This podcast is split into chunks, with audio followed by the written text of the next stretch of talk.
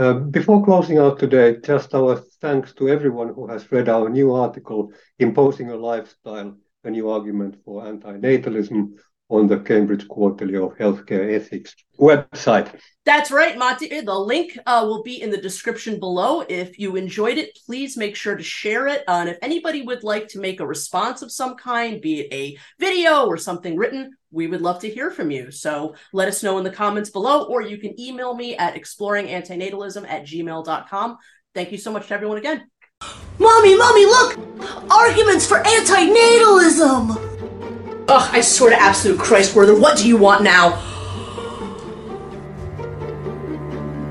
Oh! Oh! You stay away from my precious little monster!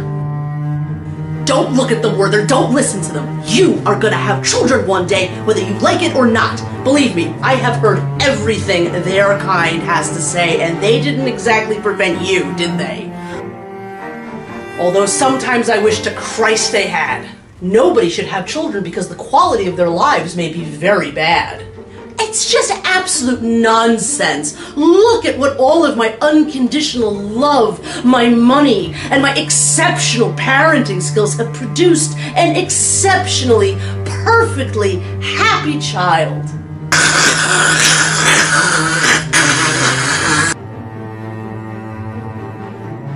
No one should have children because consent cannot be granted before coming into existence. Yeah, that's right!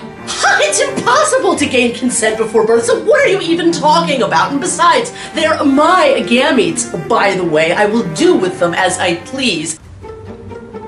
Nobody should have children because procreation is a risk. Oh, yeah, well, YOLO.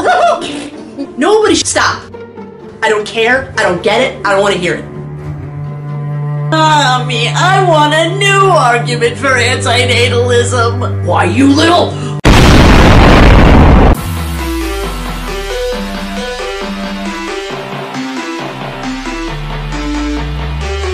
You shall not impose the imposition of a lifestyle onto this child. Werther, stand back. I need grandchildren. Wow, who are you? I am a new argument for antinatalism. I am the argument from postnatal imposition.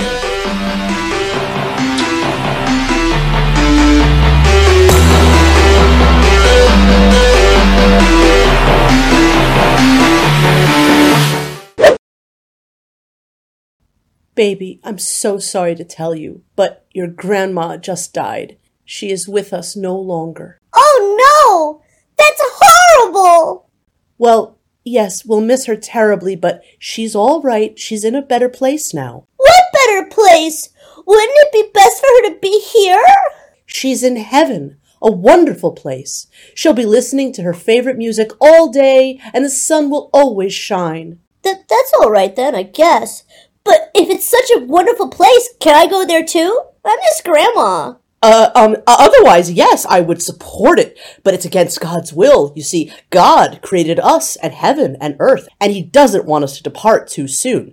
We have to live our lives here first, and only then do we get to go to the good place. You'll see Grandma then. Okay, uh, I can live with that. Whew, that was a close one. Now we'll have to invent religion. Yes, that's right. And much like inventing religion, procreators have also invented the meaning, indoctrination, and postnatal mental imposition around reproduction. Read all about it in the new essay by Matti Häyry and Amanda Sukenick, Imposing a Lifestyle, a New Argument for Antinatalism. And thank you to everyone who has made Imposing a Lifestyle, a New Argument for Antinatalism the most read essay ever during the first month out on the Cambridge Quarterly of Healthcare Ethics. Thank you, everyone!